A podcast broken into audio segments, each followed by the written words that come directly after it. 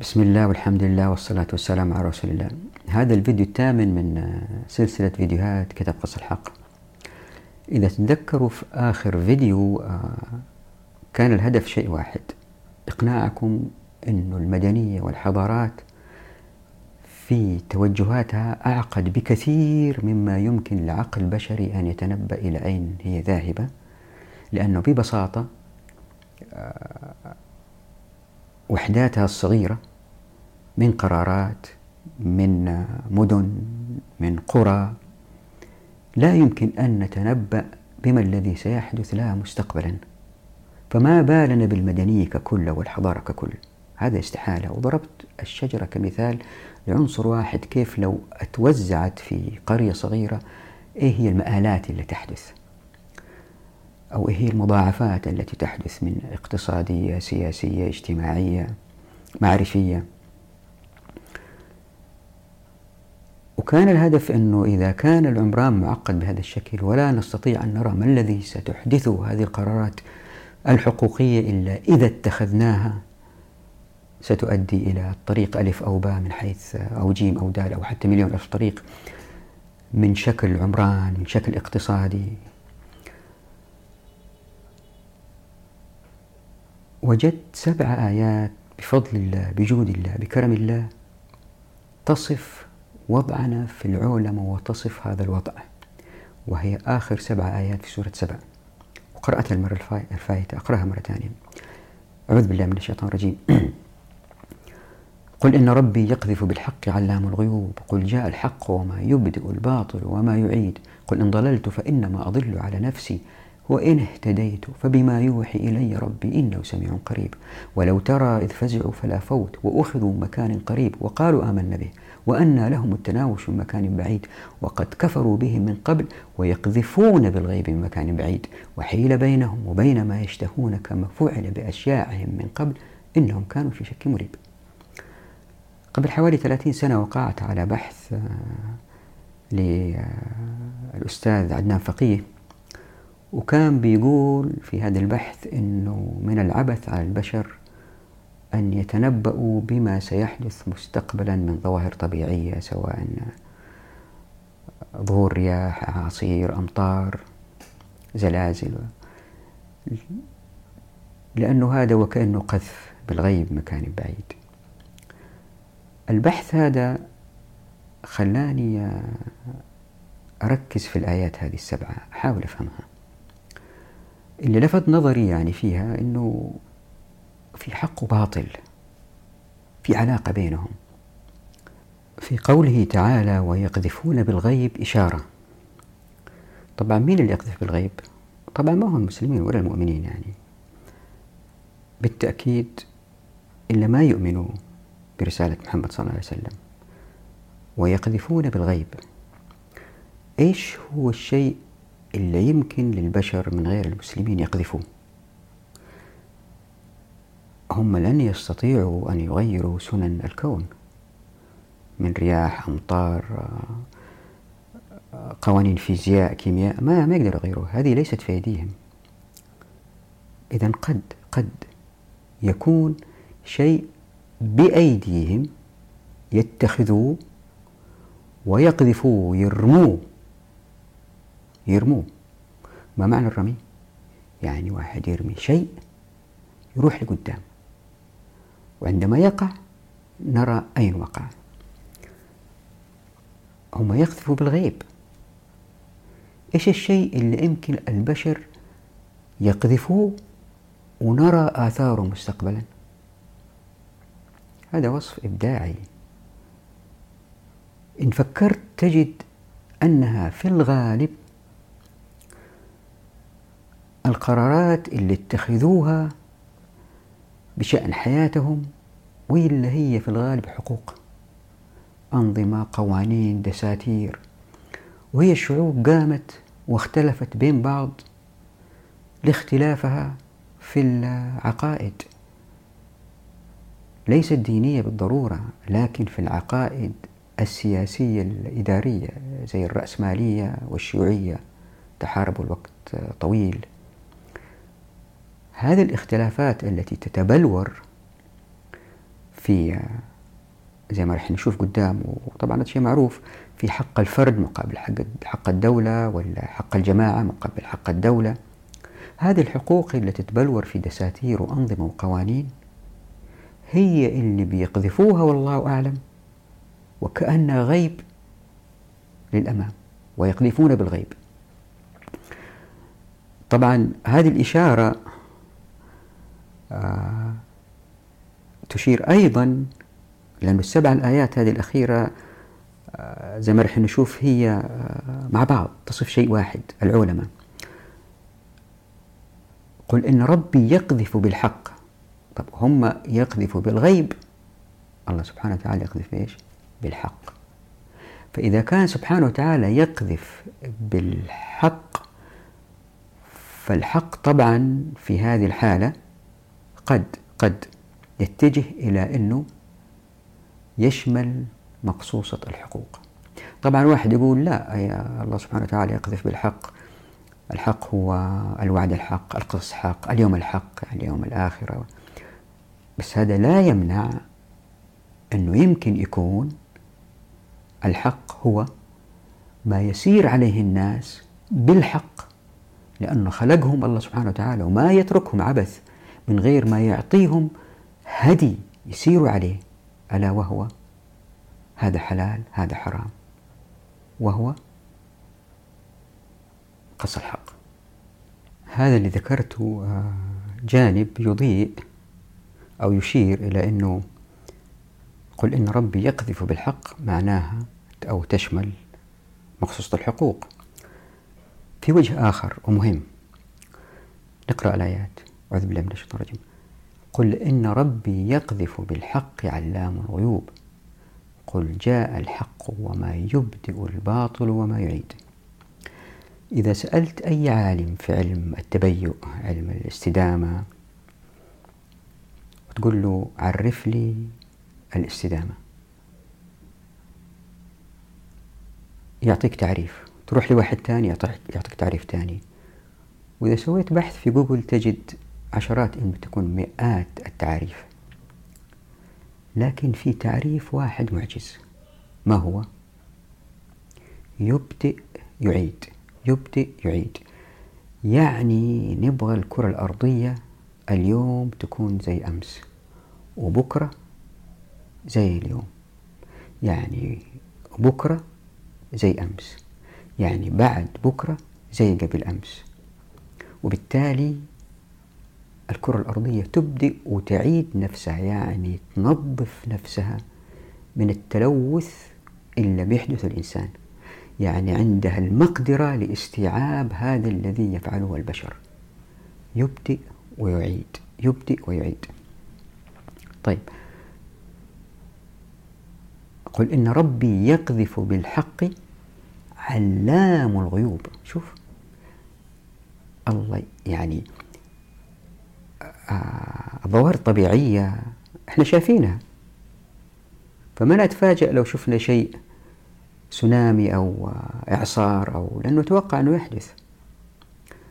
لكن ما يحدث مستقبلا من المنظومات الحقوقية غير متوقعة وفقط علام الغيوب الذي يستطيع أن يقذفها لنا مستقبلا. قل إن ربي يقذف بالحق. تصوير رائع بديع. وكأن الحقوق حاجة هو الوحيد. قل إن ربي يعني ما حد غيره ما في حد غيره. قل إن ربي يقذف بالحق. ليه؟ لأنه علام الغيوب. بيقول لهم قل جاء الحق وما يبدو الباطل. وما يعيد. يعني إذا تمشوا على نظام حقوقي غير إلا أعطيتكم هو يا بشر لن يبدئ لكم البيئة الباطل فيبدئ ويعيد. هذا لن يقع نضرب بعض الأمثلة. مثلا أيام جمال عبد الناصر آه، مصر آه، أخذت آه، أو تبنت النكهة الاشتراكية في سياساتها ووضعوا أنظمة للإيجارات وحددوا إيجارات الأماكن في مناطق ومناطق أخرى. لا قصة طويلة عريضة أنظمة وقوانين بالعشرات. اللي يبغى يقرأ الفصل الثاني من كتاب عمارة الأرض. هذه الأنظمة والقوانين رأوا نتائجها بعد 15 20 سنة أنها أدت إلى نقص في الإسكان إلى مشاكل بين المالك والمستأجر إلى تدخل الدولة بطريقة أدت إلى المزيد من التدخل والمزيد من المشاكل والمزيد من التدخل والمزيد من الأنظمة. قصة عجيبة بسبب القذف بالغيب من مكان بعيد. وأعطيت أمثلة قبل كده مثل الإجهاض السد ورح نأتي على أمثلة كثيرة مستقبلا إن شاء الله بإذن الله. طبعا الآيات اللي تشير إلى أنه الحق قد يشمل مقصوصة الحقوق كثيرة. طبعا ما ننسى. قل إني على بينة من ربي وكذبتم به ما عندي ما تستعجلون به. إن الحكم إلا لله يقص الحق وهو خير الفاصلين. في آية ثانية أذكرها الآن وفي آية راح تأتي إن شاء الله بعدين آه، في سورة النمل. أعوذ بالله من الشيطان الرجيم. أمن يبدأ الخلق ثم يعيده ومن يرزقكم من السماء والأرض أإله مع الله قل هاتوا برهانكم إن كنتم صادقين قل لا يعلم من في السماوات والأرض الغيب إلا الله وما يشعرون أيان يبعثون شوف آه الربط واضح بين إيه؟ البدء والإعادة ومن يرزقكم وعلم الغيب. قل لا يعلم من في السماوات والأرض الغيب إلا الله. لأن الله سبحانه وتعالى يعلم الغيب وأعطانا منظومة حقوق هي تبدئ وتعيد. الرزق سيستمر بإذن الله إن شاء الله. لكن إن ما سرنا على مقصوصة الحقوق يعني الشريعة البدء والإعادة. ما تكون من إنتاج الشريعة تكون من إنتاج الباطل بالتالي إيش يصير في الرزق؟ يضمحل أو ينقص. لما نضع مثل هذه الآيات مع بعض إلا بيصير أنه آه تبدأ الفكرة تظهر أوضح وأوضح. بس عشان نركز مرة ثانية نقرأ الآيات من الأول. أعوذ بالله من الشيطان الرجيم. قل إن ربي يقذف بالحق علام الغيوب. قل جاء الحق وما يبدئ الباطل وما يعيد. قل إن ضللت فإنما أضل على نفسي وإن اهتديت. فبما يوحي إلي ربي إنه سميع قريب. ولو ترى إذ فزعوا فلا فوت وأخذوا مكان قريب. لا قريب جاءت مرتين ورا بعض. وإن اهتديت فبما يوحي إلي ربي. السياق العام الآن عن البدء والإعادة والحق والباطل وعلم الغيب. إذا هذه معناها إن اهتديت فبما يوحي إلي ربي. ليش؟ الشريعة. من ضمن الوحي الشريعة. يعني الطريقة الوحيدة للهداية في التعامل مع البشر والبيئة هي من خلال اهتديت.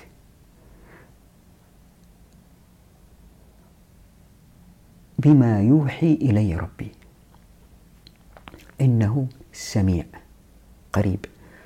الله سبحانه وتعالى يسمع كل شيء حاضر مستقبل ماضي يسمع الناس في الاجتماعات في الندوات في المؤتمرات في المؤامرات على بعض في سامع كل هذا سبحانه وتعالى وشايفه.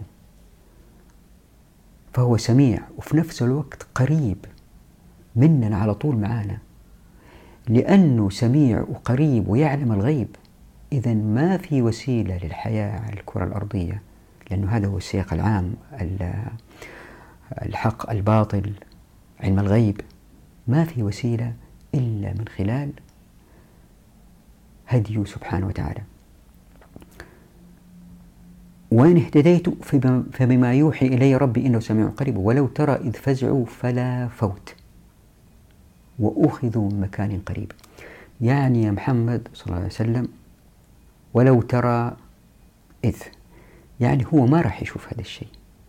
يعني الله سبحانه وتعالى يتوفاه وهذا الشيء سيحدث من بعده. يعني من خلال سلوكيات الأفراد النابعة من الحقوق اللي وضعوها بعقولهم والتي ستخطئ لأنها قذف بالغيب مكان بعيد إلا بيصير رايحين يلوثوا. كيف نعرف أنه سيلوثوا؟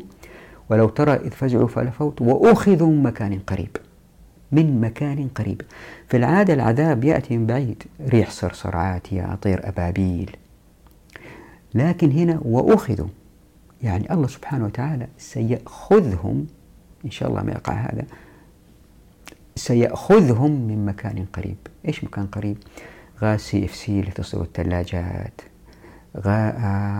غازات اللي تصدر من عوادم السيارات المصانع اللي بأيدي الناس تلقي الفضلات الملوثة في الأنهار. الدول الفقيرة التي تعقد صفقات مع الدول الغنية لرمي النفايات النووية في أراضيها. إذا نظرت للتلوث هو بسببنا إحنا بسبب أيدينا وسلوكياتنا اللي أتت من منظومات حقوقية. فنؤخذ والعياذ بالله من هذا من مكان قريب كبشر. وقالوا آمنا به. لما يقع العذاب والله أعلم يعرفوا ويفهموا أنهم ما حكموا بالشريعة. لأنه سيبحثوا ويبحثوا ويجدوا أنه ما في وسيلة لإزالة التلوث إلا بالتوقف عن منظوماتهم الحقوقية والرجوع لمنظومة حقوقية أخرى. ويبدأ يبحثوا بين منظومات الحقوق المختلفة وإن شاء الله الله يهديهم للشريعة. وقالوا آمنا به. بعد ما يقع التلوث والله أعلم أو الفساد هو ليس تلوث بيئي هو فساد أخلاقي فساد آه، آه، تعنيف آه، أنواع كثيرة. وقالوا آمنا به وأن لهم التناوش من مكان بعيد. تناوش يعني مناولة ناولني. وأن لهم التناوش من مكان بعيد. كيف مكان بعيد؟ في العادة البعد بعدين بعد زماني وبعد مكاني. البعد الزماني والله أعلم المقصود فيه وضعوا أنظمة وقوانين وبعد زمن بعيد طويل رأوا النتائج. وأن لهم التناوش من مكان بعيد. في هذا المكان وضعوا الأنظمة والقوانين رأوا تأثيرها في مكان آخر. أمريكا وضعت أنظمة وقوانين التلوث ظهر في الصين مثلا. وأن لهم التناوش يعني التراجع من هذا التلوث من مكان بعيد هذا البعد الزماني. البعد المكاني أمريكا والصين مثلا كل دولة تتهم الأخرى. الصينيين يقولوا الأمريكان آه أنتم لازم ما تسوقوا سيارات. خلاص كل واحد آه في أسرته عنده سيارة. إحنا الصينيين لسه ما وصلنا هذه المرحلة من آه، الرفاهية. فلا تلومونا على التلوث. وما نقدر نمنع الناس إذا يبغون يعني يمتلكوا سيارات ويلوثوا. الأمريكان يقولون لا إلا راح راح. خلاص معليش خلينا الآن نبدأ من جديد ونضع أنظمة وقوانين جديدة وما نلوث.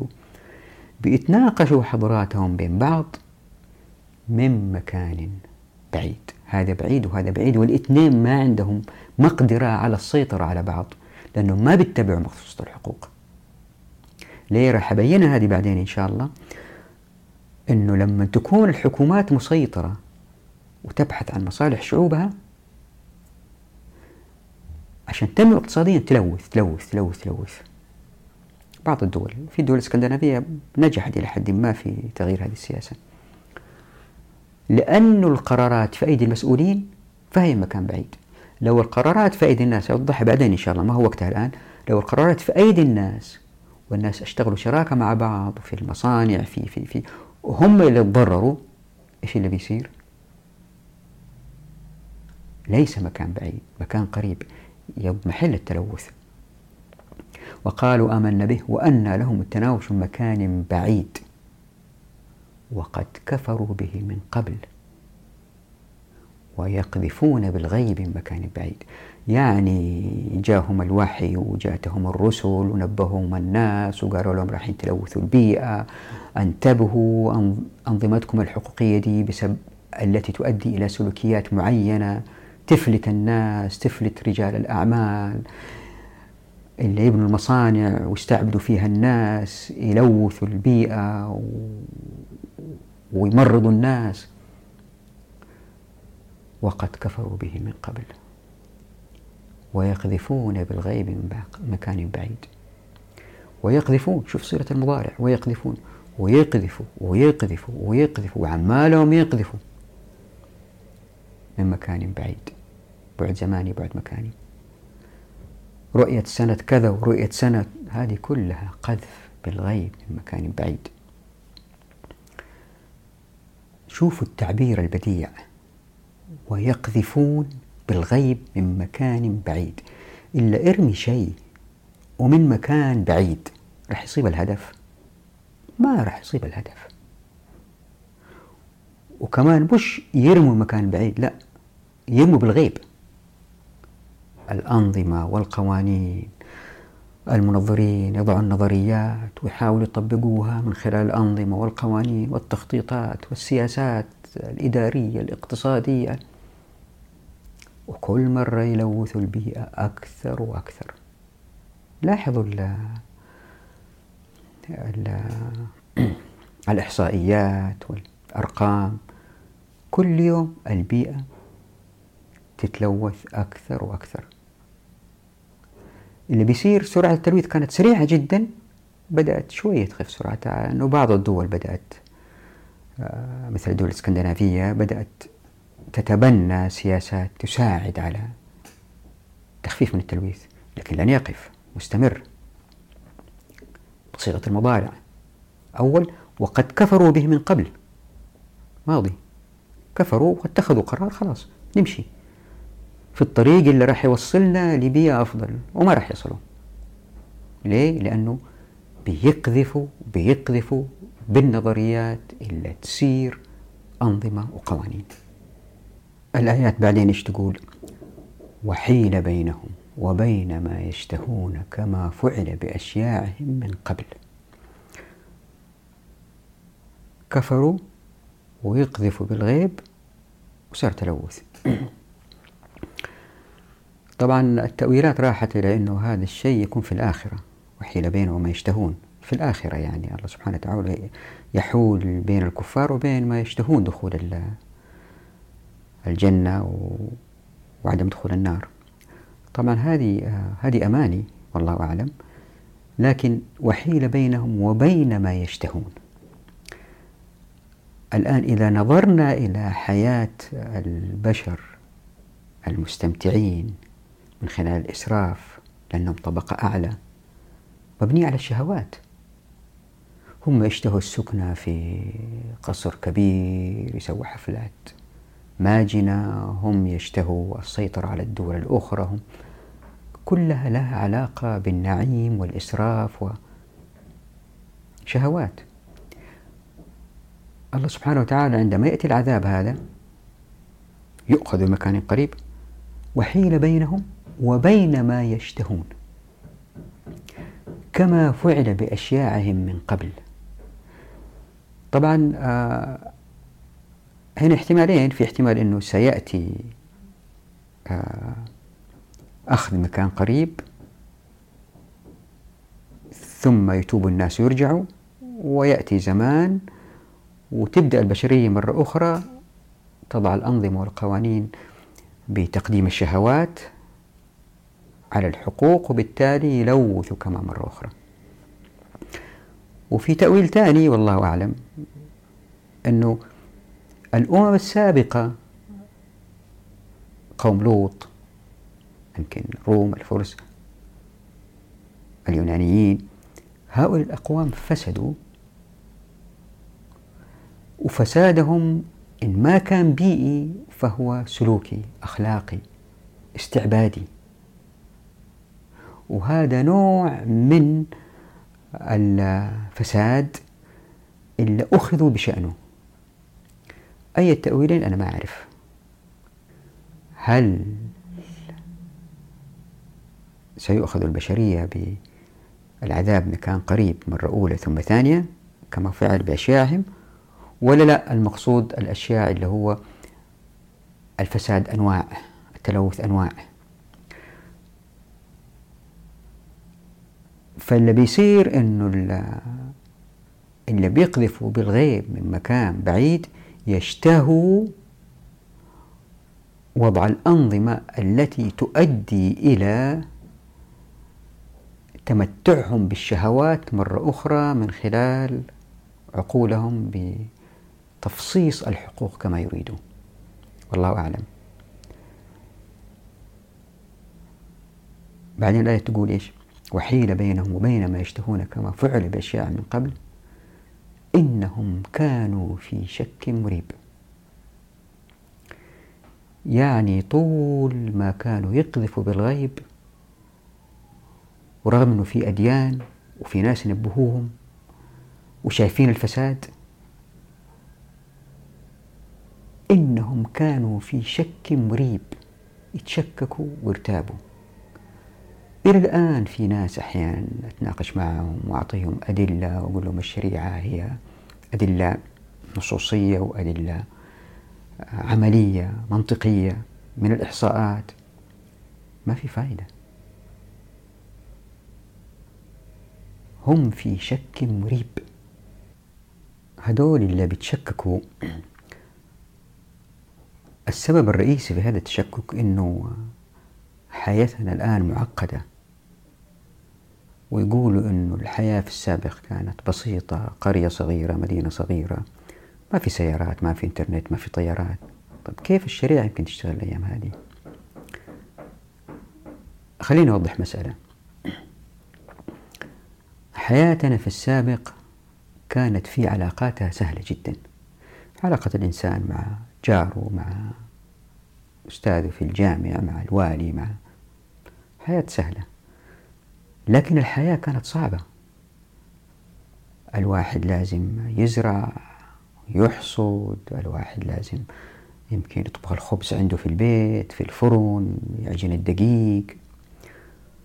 اللحمة يجيب الخروف ويقطع وممكن اللحمة تخرب لتاني يوم لازم يجففها ولازم. عارفين حياة بدائية صعبة. لكن الأيام هذه بزيارة واحدة للسوبر ماركت تعبي الثلاجة أكل أسبوع بسرعة تقدر تسافر مكان لآخر. هارون الرشيد اللي هو هارون الرشيد كان في الصيف يأكل حر. وكان لما يسافر للحج أسابيع. الآن الحياة سهلة بالطيارات. فحياتنا الآن سهلة لكن علاقاتنا كثيرة. حياتنا صارت كلها أرقام password للتلفون password للمدخل العمارة password لكل البرامج أرقام هوية وطنية رقم حساب في البنك رقم لوحة سيارة حياتنا كلها صارت أرقام إشارة على التعقيد. الناس عشعش في أذهانهم أنه هذا التعقيد ضرورة للحياة السهلة وهذا ما هو صحيح. مستعجل يقرأ فصل الشركة والفصل والوصل الشريعة تؤدي إلى الفصل بين الناس. الناس اللي هم الآن متماسكين رغما عنهم في مؤسسات في جهات إنتاجية الشريعة تؤدي إلى الفصل بينهم. بإنتاجية أعلى. والأنظمة والقوانين الحالية تؤدي إلى الربط بين الناس. وبالتالي تظهر الأنظمة والقوانين الحقوقية اللي هي يبغى لها محاكم ويبغى لها محامين وما ننتهي. فلازم في أذهاننا نفصل بين إنه الحياة المترفة اللي إحنا فيها ليس من الضروري أن تكون علاقاتنا معقدة عشان ننتجها. لا. نقدر نوجدها بعلاقات سهلة وبسيطة. وهذا اللي تسوي الشريعة. أنا أعتذر هنا عن الإضاءة أحيانا تروح وتيجي لأنه الجو غيم اليوم في إسطنبول وأنا أعتمد على الإضاءة الطبيعية في التصوير يعني. ماني خبير تصوير وأجيب لمبات و... لا لا أفتح الشباك وأصور. هذه الآيات السبعة جاءت في سورة سبأ. سورة سبأ هي سورة الحضارات. تبدأ بقصة سيدنا سليمان مع ملكة سبأ. ولأن سورة الحضارات اختتمت بهذه الآيات السبعة وكأن الخطاب ليس لنا بس كمسلمين ولكن لكل البشر مسلمين وغير مسلمين. هنا في كلمة عتاب للإخوان اللي عايشين في الغرب وبالذات المفكرين. الشيخ بن بيا دكتور طارق رمضان وفي أمريكان أسلموا وكلامهم حلو يعني. هؤلاء بيتلافوا مجابهة الدولة كمنظومات حقوقية. تتذكروا قلنا العلاقات ثلاثة أنواع علاقة الإنسان بالإنسان الإنسان بربه والإنسان بالدولة. هم بيركزوا علاقة على علاقات الإنسان بالإنسان. لا إحنا مسلمين طيبين وأنتم مسيحيين إحنا نعيش معكم بسلام و... إحنا ما إحنا سيئين يعني. وعلاقة الإنسان بربه لا ما نعترض عليكم على اللي تسووه إحنا ما تعترضوا علينا وكل واحد يسوي على كيفه. وكأنه الإسلام بيظهر أنه دين زي باقي الأديان المحرفة. لا الإسلام غير. أتى آخر دين وسيستمر إن شاء الله إلى يوم القيامة. إذا هذا الإسلام هو المسؤول عن المحافظة على الكرة الأرضية من غير تلوث وفساد.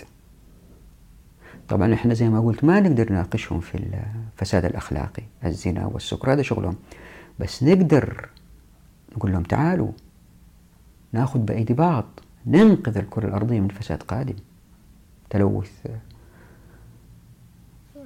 تغير مناخي واضح. المؤشرات بتقيسه بوضوح هذا دور هؤلاء الإخوة. يعني المفروض دورهم بالإضافة إلى تبيين خلل الدولة في نظامها الحقوقي مناقشة أفكار هؤلاء المنظرين اللي في الغرب. نظريات نظريات بتطلع. فوكو هابرماس فوكوياما. كارل بوبر توماس كون في الاقتصاد آدم سميث كينز هايك كلها نظريات بتطلع بناء عليها بتوضع السياسات. بس ما بيعترضوا مثلا على نظام الضرائب.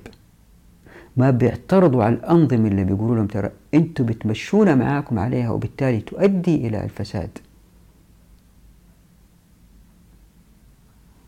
يا ريت ترجعوا تقروا التفسير في قص الحق عن هذه الآية السبعة وربطها بالحضارات بسورة سبأ يعني عشان أختصر ما بوضحها هنا. أخيرا طلب بسيط للزملاء والزميلات. ما يتعجلوا في الحكم على مخصوصة الحقوق؟ لأني أنا نساي. يعني بعضكم يمكن ما يقرأ الكتاب ويرجع لهذه الفيديوهات ومن خلالها يكون حكم على مخصوصة الحقوق. لأني أنا نساي أحيانا أطرح فكرة وأنسى أني أوضحها من جانب آخر. لأن الفكرة غريبة على كثير من الناس فيكون نوع من التحفز ل هذا إيش بيقول؟ إيش بيخبط؟ فيكون في نوع من التحفز ل ما أقول اصطياد الأخطاء لا لكن حاول تربيط هذه الأفكار المختلفة عشان تنهضم. ولأني أنا أنسى وأخطئ فاللي بيصير إنه من خلال الأسئلة اللي بتجيني من بعض المشاهدين أنتبه أقول آه كان لازم أقول كذا فأرجو الحكم بعد القراءة. لكن هذا ما يمنع إن شاء الله أنكم تسألوني أسئلة استفسارية وهذا اللي قررت إني أسويه إنه كل أسبوع لما بنزل فيديو لما تجيني رسائل استفسارية بحاول إني أوضحها في الفيديو القادم إذا كانت متصلة بالموضوع. خليني أضرب مثال لكيف يمكن يقع سوء الفهم. مثلا آه، يمكن أقول في أحد الفيديوهات أنه والله اتخاذ القرار مركزيا من قبل السلطة برش مبيدات حشرية في منطقة زراعية هو من القذف بالغيب من مكان بعيد. لأنه يمكن نرش المبيدات هذه وما نرى آثارها السلبية إلا بعد سنين. هذا أمر وارد لأنه مثلا الدي دي تي قد يتركز في النباتات لأنها كبيرة في الحجم. تأتي الحشرات تأكلها تتركز فيها المبيدات. أكثر وأكثر ثم الحشرات تأكلها حيوانات أخرى وبالتدريج قد تختفي هذه الحيوانات مما يكون لها تأثير سلبي في البيئة. طبعا أنا ما أنكر فضل تخصص الزراعة والإنتاج الزراعي. يكفي فخر أنه سكان الكرة الأرضية كانوا أقل من بليون في خلال آخر كم عقد وصلوا سبعة بليون. ومين أكل دول؟ التقدم العلمي في الإنتاج الزراعي. إلا أقول أنا شيء آخر. خلينا نفصل بين التقدم العلمي والتقني وبين آلية اتخاذ القرار النابعة من المنظومات الحقوقية. يعني في الحالة هذه يمكن إذا المزارع اتخذ قراره بنفسه. ولأنه مالك لأن الشريعة تدفع إلى زيادة نسبة الملاك. وفي الغالب معظم المزارعين ملاك. ما هم مأجورين في زي ما في دولة اشتراكية ويقل المنتوج الزراعي. لا يزيد بالتجربة. فاللي بيصير إن المزارعين في وضع أفضل من حيث معرفتهم الإنتاجية الزراعية فيكونوا حريصين مثلا يتأكدوا أن المبيد هذا جيد ولا ما هو جيد ومو كلهم راح يرشوا. واحد أو اثنين اللي يرشوا هذا المبيد وبالتالي إذا في منه ضرر يكتشف خلال كم سنة. وما تكون النتائج السلبية برقعة زراعية كبيرة تكون في رقعة صغيرة. وبالتالي يتم تطوير هذا المبيد. وهكذا من أمثلة. فالشريعة تحول البيئة كلها إلى حقل تجارب زي ما نشوف في فصل المعرفة إن شاء الله بحيث أنه الكل يشارك في الإنتاج المعرفي. مو جماعة صغيرة كذا جالسة في معمل و... وهذا كمان موضوع آخر يمكن واحد يقول طيب كيف تطبق هذه؟ فما نستعجل على الحكم. وأترجاكم ليه؟ لأنه البشرية مقدمة على فساد ولأنه الإسلام لنا إحنا مسؤولين أمام البشر وأمام الله أولا. للقيام بهذا الواجب. نراكم على خير في الفيديو القادم. دعواتكم. والسلام عليكم ورحمة الله وبركاته.